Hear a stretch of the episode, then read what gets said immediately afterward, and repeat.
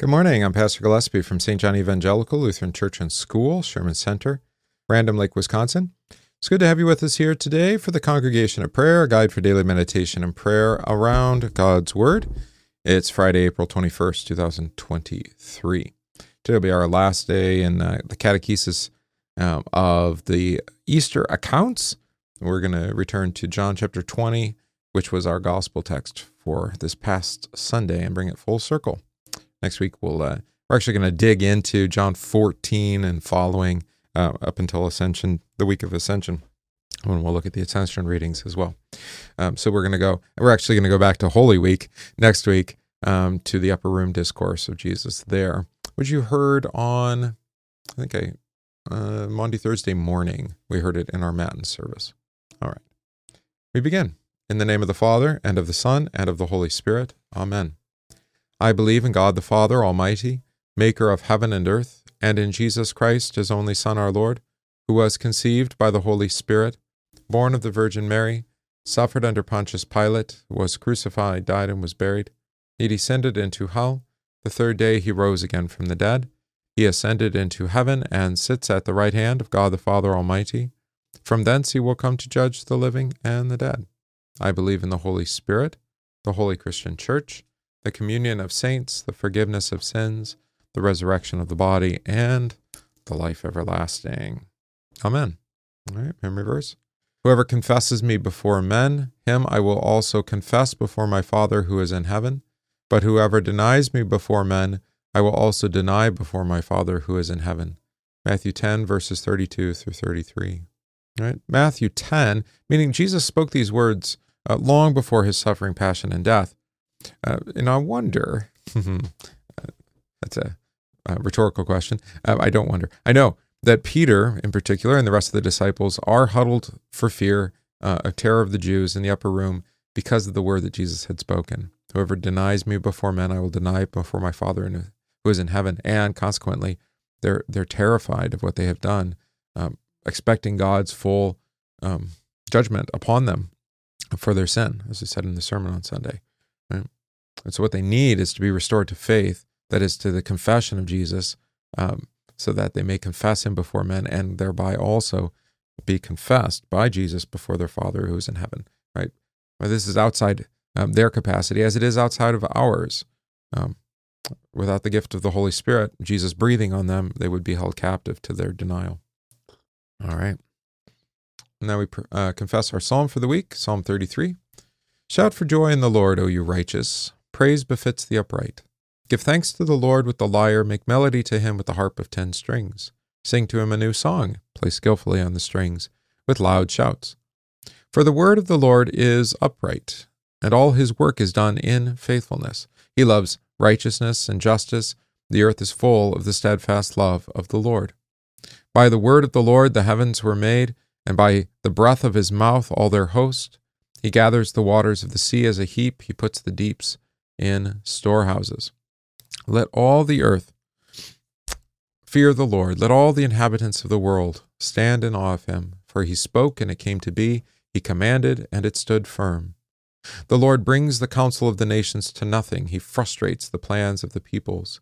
The counsel of the Lord stands forever, the plans of his heart to all generations. Blessed is the nation whose God is the Lord, the people whom he has chosen as his heritage. The Lord looks down from heaven, he sees the children of man. From where he sits enthroned, he looks out on all the inhabitants of the earth. He who fashions the hearts of them all and observes all their deeds. The king is not saved by his great army, a warrior is not delivered by his great strength. The war horse is a false hope for salvation, and by its great might it cannot rescue. Behold, the eye of the Lord is on those who fear him on those who hope in his steadfast love, that he may deliver their soul from death and keep them alive in famine. Our soul waits for the Lord. He is our help and our shield. For our heart is glad in him, because we trust in his holy name.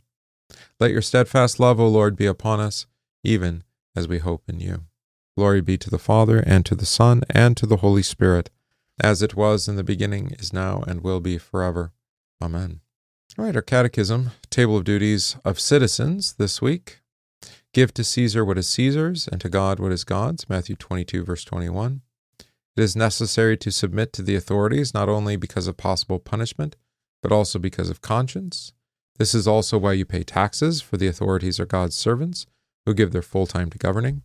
Give everyone what you owe him. If you owe taxes, pay taxes. If revenue, then revenue. If respect, then respect. If honor, then honor. Romans 13, verses 5 through 7.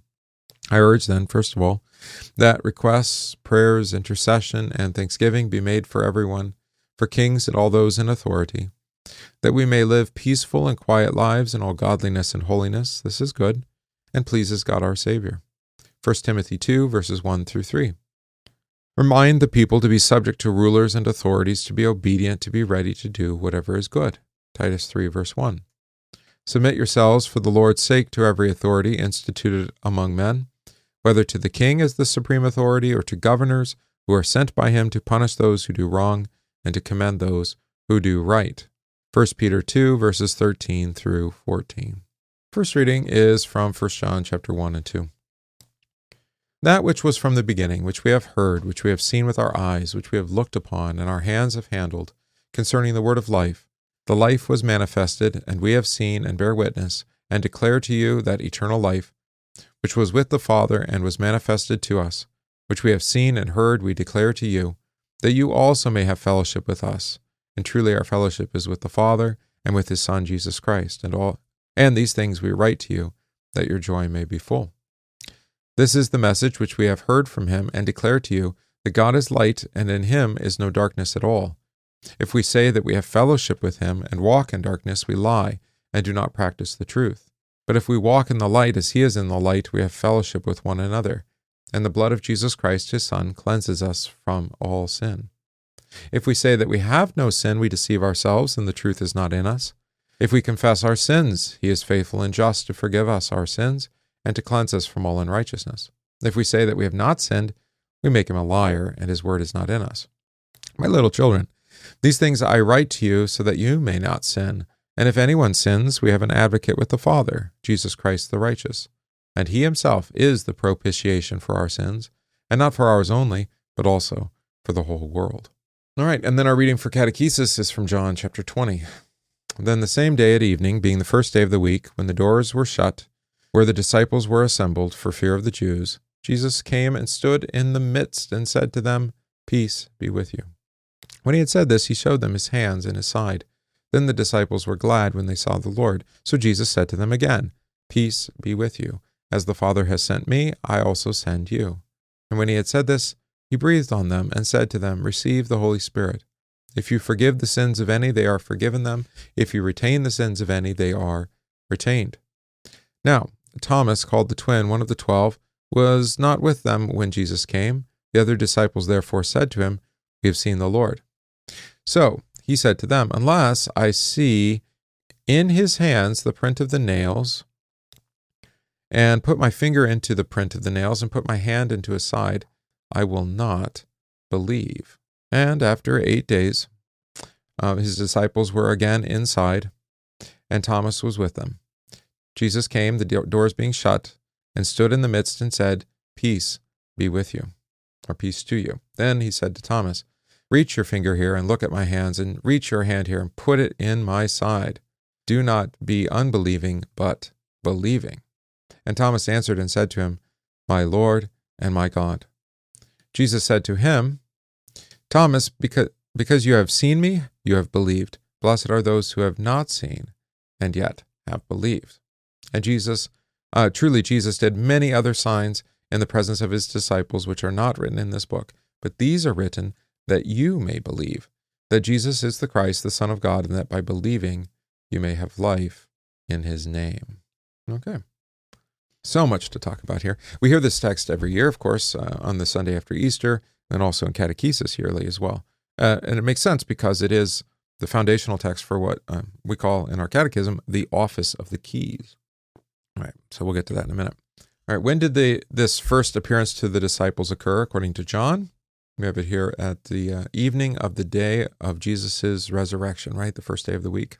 And what was the mood of the disciples that night? Fear, right? Shut up in the room, afraid of the Jews, and I would suggest of their sin as well, of Jesus. And so Jesus does not abandon them or forsaken them, but instead he came and stood among them. And what's the greeting he gives to them?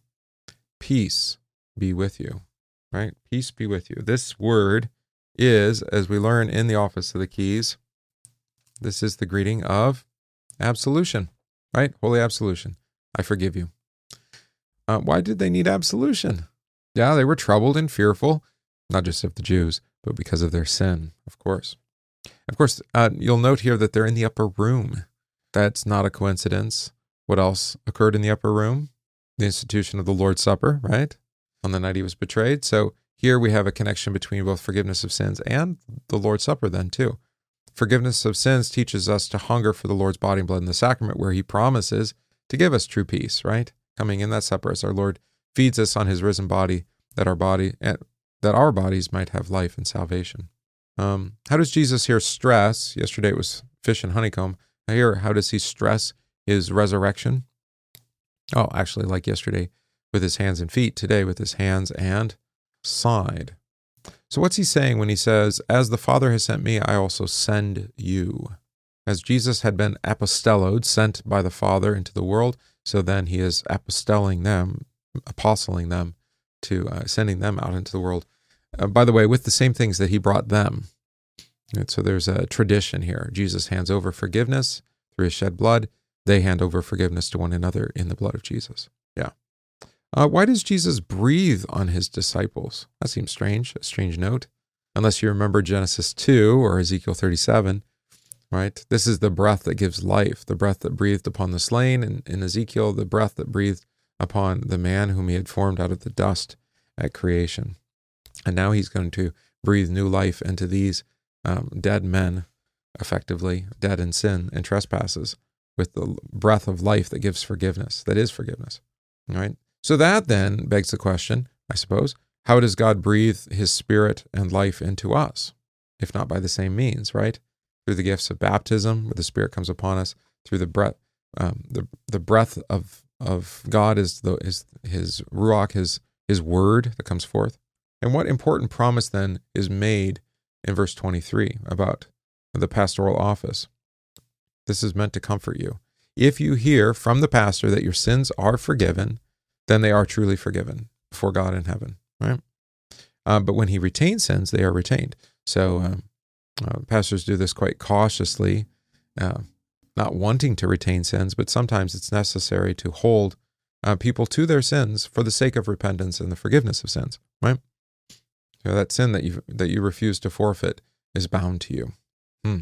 Um, of course, this is like I said, what we teach in the Catechism under uh, the the last chief part, right, which is the office of the keys. All right, binding and loosing of sins, um, given to the church, exercised through her pastors. All right, but someone's missing, and that is Mr. Thomas. Right? Did he believe the word of the disciples? No, he did not.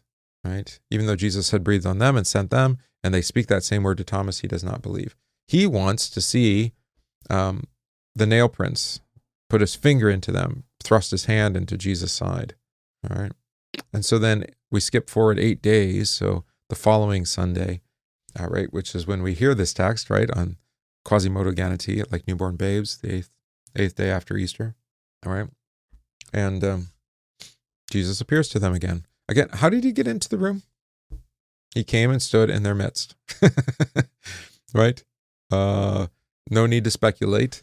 Um, Jesus having two natures, both God and man, those natures, uh, attributes can be communicated between the two. So now his uh, resurrected flesh behaves in the way that only God could, appearing to more than one person at the same time, uh, behind locked doors, appearing, disappearing, that sort of thing. All right. Um, question though about Thomas. Do we still struggle with doubt like Thomas does? This is not to make light of it or to excuse it, but yes, what does Jesus do for us when we are in doubt? He comes to us and he shows himself to us as he did to Thomas. Even though Thomas doubted his resurrection, right? He's going to make Thomas, as he has made us, eyewitnesses of his resurrection from the dead, right? So that they could testify to him. So, of course, we don't see uh, with our eyes, we see with our ears. That's right, by hearing. So, how does uh, Thomas's or excuse me, Jesus' appearance to Thomas comfort us in our doubts. Does Jesus leave leave us in doubt or in denial of him? Whoever, um, what what did we say? Whoever denies me before men, I will also deny before my Father in heaven. Does he leave us there? Is that the end of the story? No, no, no. He keeps coming to us um, because he is faithful to his word in spite of our own sin and our doubt. While we were yet sinners, Christ Jesus died for us. Right. Right. Um, and so then he encourages Thomas Thomas to touch his wounds, and he encourages you to touch his wounds too. Really? Yeah. Um, ran out of time on Sunday, but it would have been, you know, G- Thomas wants to feel his sin on Jesus. So then, um, how does Jesus have us touch his wounds? Well, the blood and the water, these testify, right? So, baptism, Lord's Supper is where we come into contact with Jesus physically, right? Um, giving us absolution as he feeds us on his body and blood there in the supper. All right. And now Thomas confesses. This is the whole goal of, of Jesus' um, discipline here. He's disciplining those whom he loves for the sake of faith, right? And that faith confesses, my Lord and my God. All right. Now, um, he talks to Thomas, because you have seen me, you have believed. Good. How about this, though? Blessed are those who have not seen and yet believe. Who is he talking about there? Yeah, he's speaking to us, right? Oh, we have not seen with our eyes, but we have yet believed because we have heard, unlike Thomas, right? Right. And then we have a, a sidebar here from John the um, evangelist who says, uh, What? Does the gospel tell everything about Jesus? No, of course not. But why does then he write what he writes and in the way that he writes it? I would suggest too. It's all for the sake of faith, right? Even the story of Thomas is for the sake of our faith, that we may believe that Jesus is the Christ, the Son of God, and that by believing we would have life in his name. So, the whole purpose of Jesus preaching and catechesis, and even the evangelist's recording of Jesus preaching and catechesis, is for the sake of faith, to bring us to faith in Christ, that we would trust in Him for everything needed for body and life, as and trust in His Word as the sole rule and norm for faith and life, as we say in our confession. Hmm? Right. Um, of course, people look all over the place for comfort and hope and uh, encouragement and wisdom and knowledge, uh, which it isn't to say there isn't some something like hope or comfort in this world.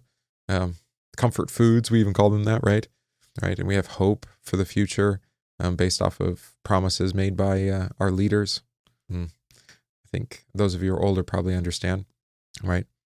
Uh, but how about guide for rule and rule of faith and life, moral philosophy from uh, Aristotle or Plato? Mm. How about we just read the wisdom that God has handed down from, say, Solomon, right, in the Proverbs? Okay or from Moses, for that matter, from, from Sinai. Good. So let's summarize this with a meditation. Once more, the resurrection appearance stressed the very real physical bodily resurrection of Jesus. The Word made, was made flesh and lived among us. Now the Word sets apart men of flesh to proclaim the forgiveness of sins in the world in holy absolution. Jesus ordained or set apart the disciples to be his apostles by speaking his word to them. As the Father has sent me, so I also send you. It is through these men of flesh that the Holy Spirit calls men of faith through the preaching of the gospel. Holy absolution is the heart of all true preaching and catechesis. Say that again. Holy absolution or forgiveness of sins is the heart of all true preaching and catechesis.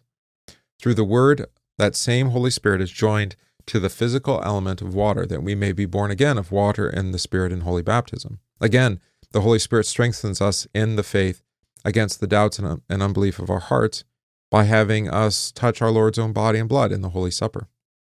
We gather in the church each week to have that unbelief driven out of us through the Holy Spirit's preaching of the Holy Gospel, that our Lord Christ has come in the flesh, died in the flesh, and now risen again in the flesh to give life to our decaying flesh. As God breathed life into Adam, so he now breathes life into our mortal bodies through the blessed word of the forgiveness of sins for the sake of Christ, who was wounded in the flesh for our transgressions. Now he has marked our flesh with his name in baptism that we may not we might not ever die. Or might never die. Lovely, right? All that wrapped up in this. Just a few short verses. Okay. Um let's sing the last few stanzas of the hymn here because they of course tie us into uh, our text for today. So we'll start with stanza 4.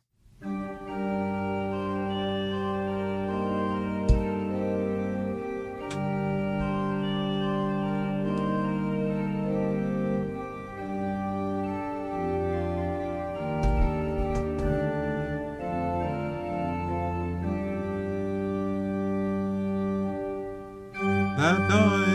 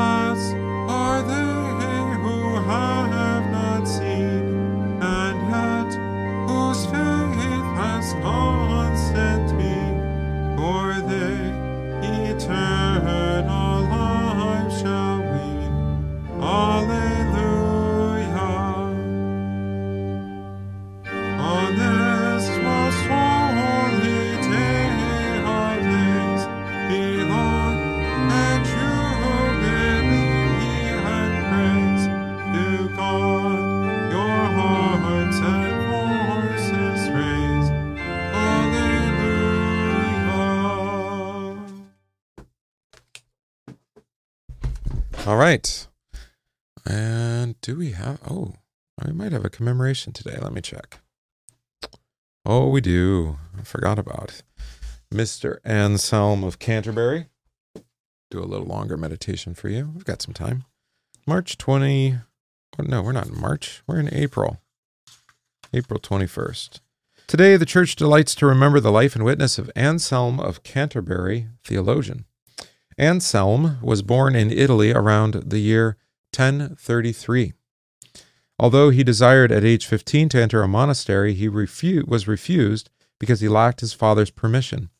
Some years after his father's death, at age 27, he f- was finally accepted as a novice and began living under the rule of St. Benedict. In 1078, he was elected abbot of um, Bec. Under his capable leadership, the abbey became famous for its scholarship, uh, welded to a solid piety of humility and charity. In 1093, he was forcibly made the Bishop of Canterbury and thus primate of the Church of England. There, he fought to maintain the Church's own uh, internal authority against the intrigues and plans of the Norman king. Among his greatest works were Cur Deus Homo, or Why Did God Become Man? In this writing, Anselm lays out with remarkable clarity the teaching of the uh, vicarious satisfaction. This doctrine that church, or excuse me, that Christ rendered satisfaction to the Father, who was offer- offended by our sins, through his life and sufferings, and was then vindicated by his resurrection, was not original to Anselm. Earlier church fathers had grasped and taught this scriptural doctrine as well, but Anselm expressed it with such clarity and force that his explication of it became a universal heritage throughout the Western Church. And it's right there, Anselm of Canterbury, right above me.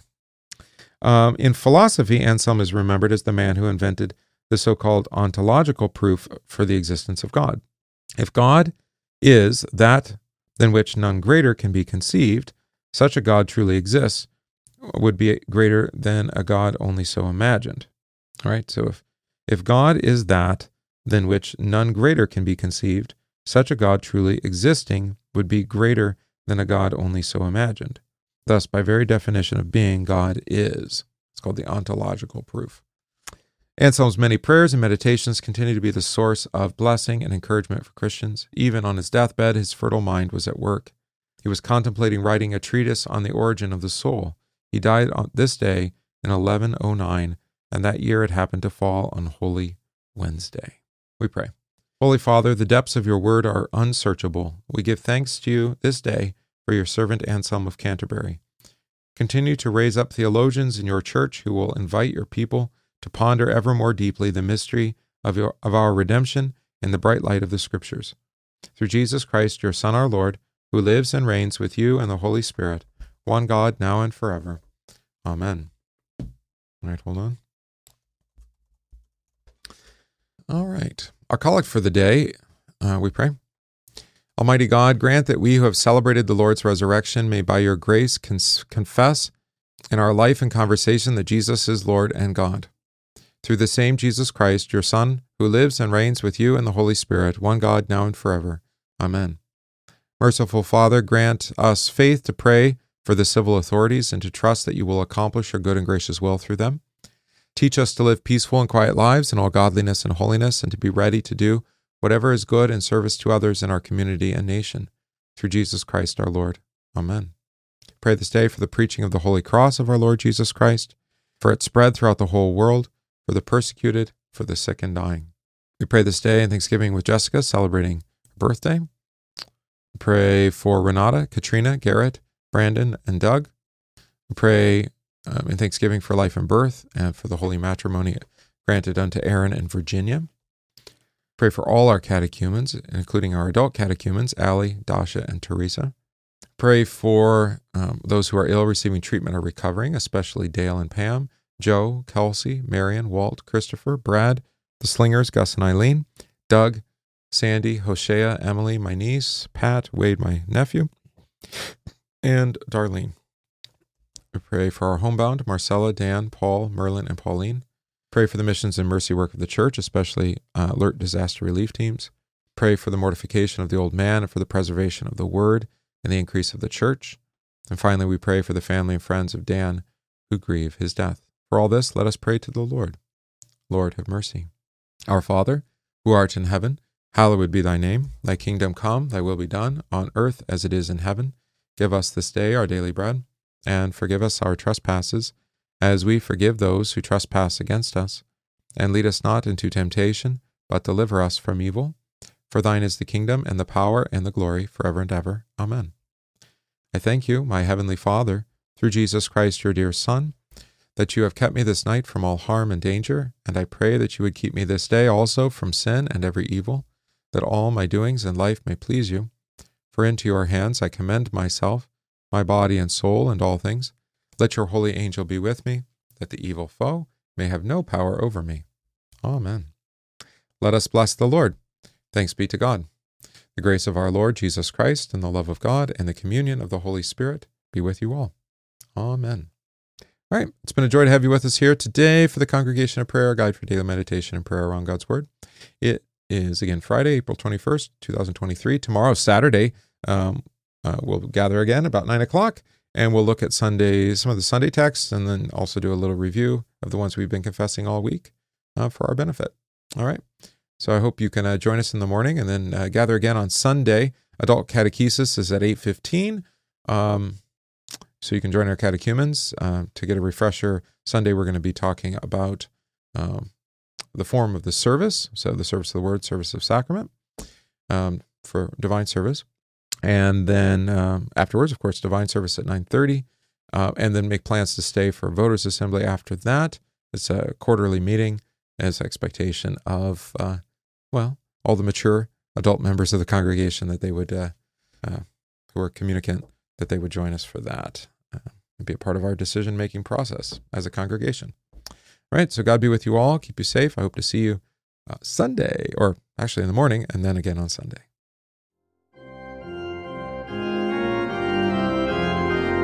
We thank you for listening to this podcast from St. John Evangelical Lutheran Church, Sherman Center in Random Lake, Wisconsin.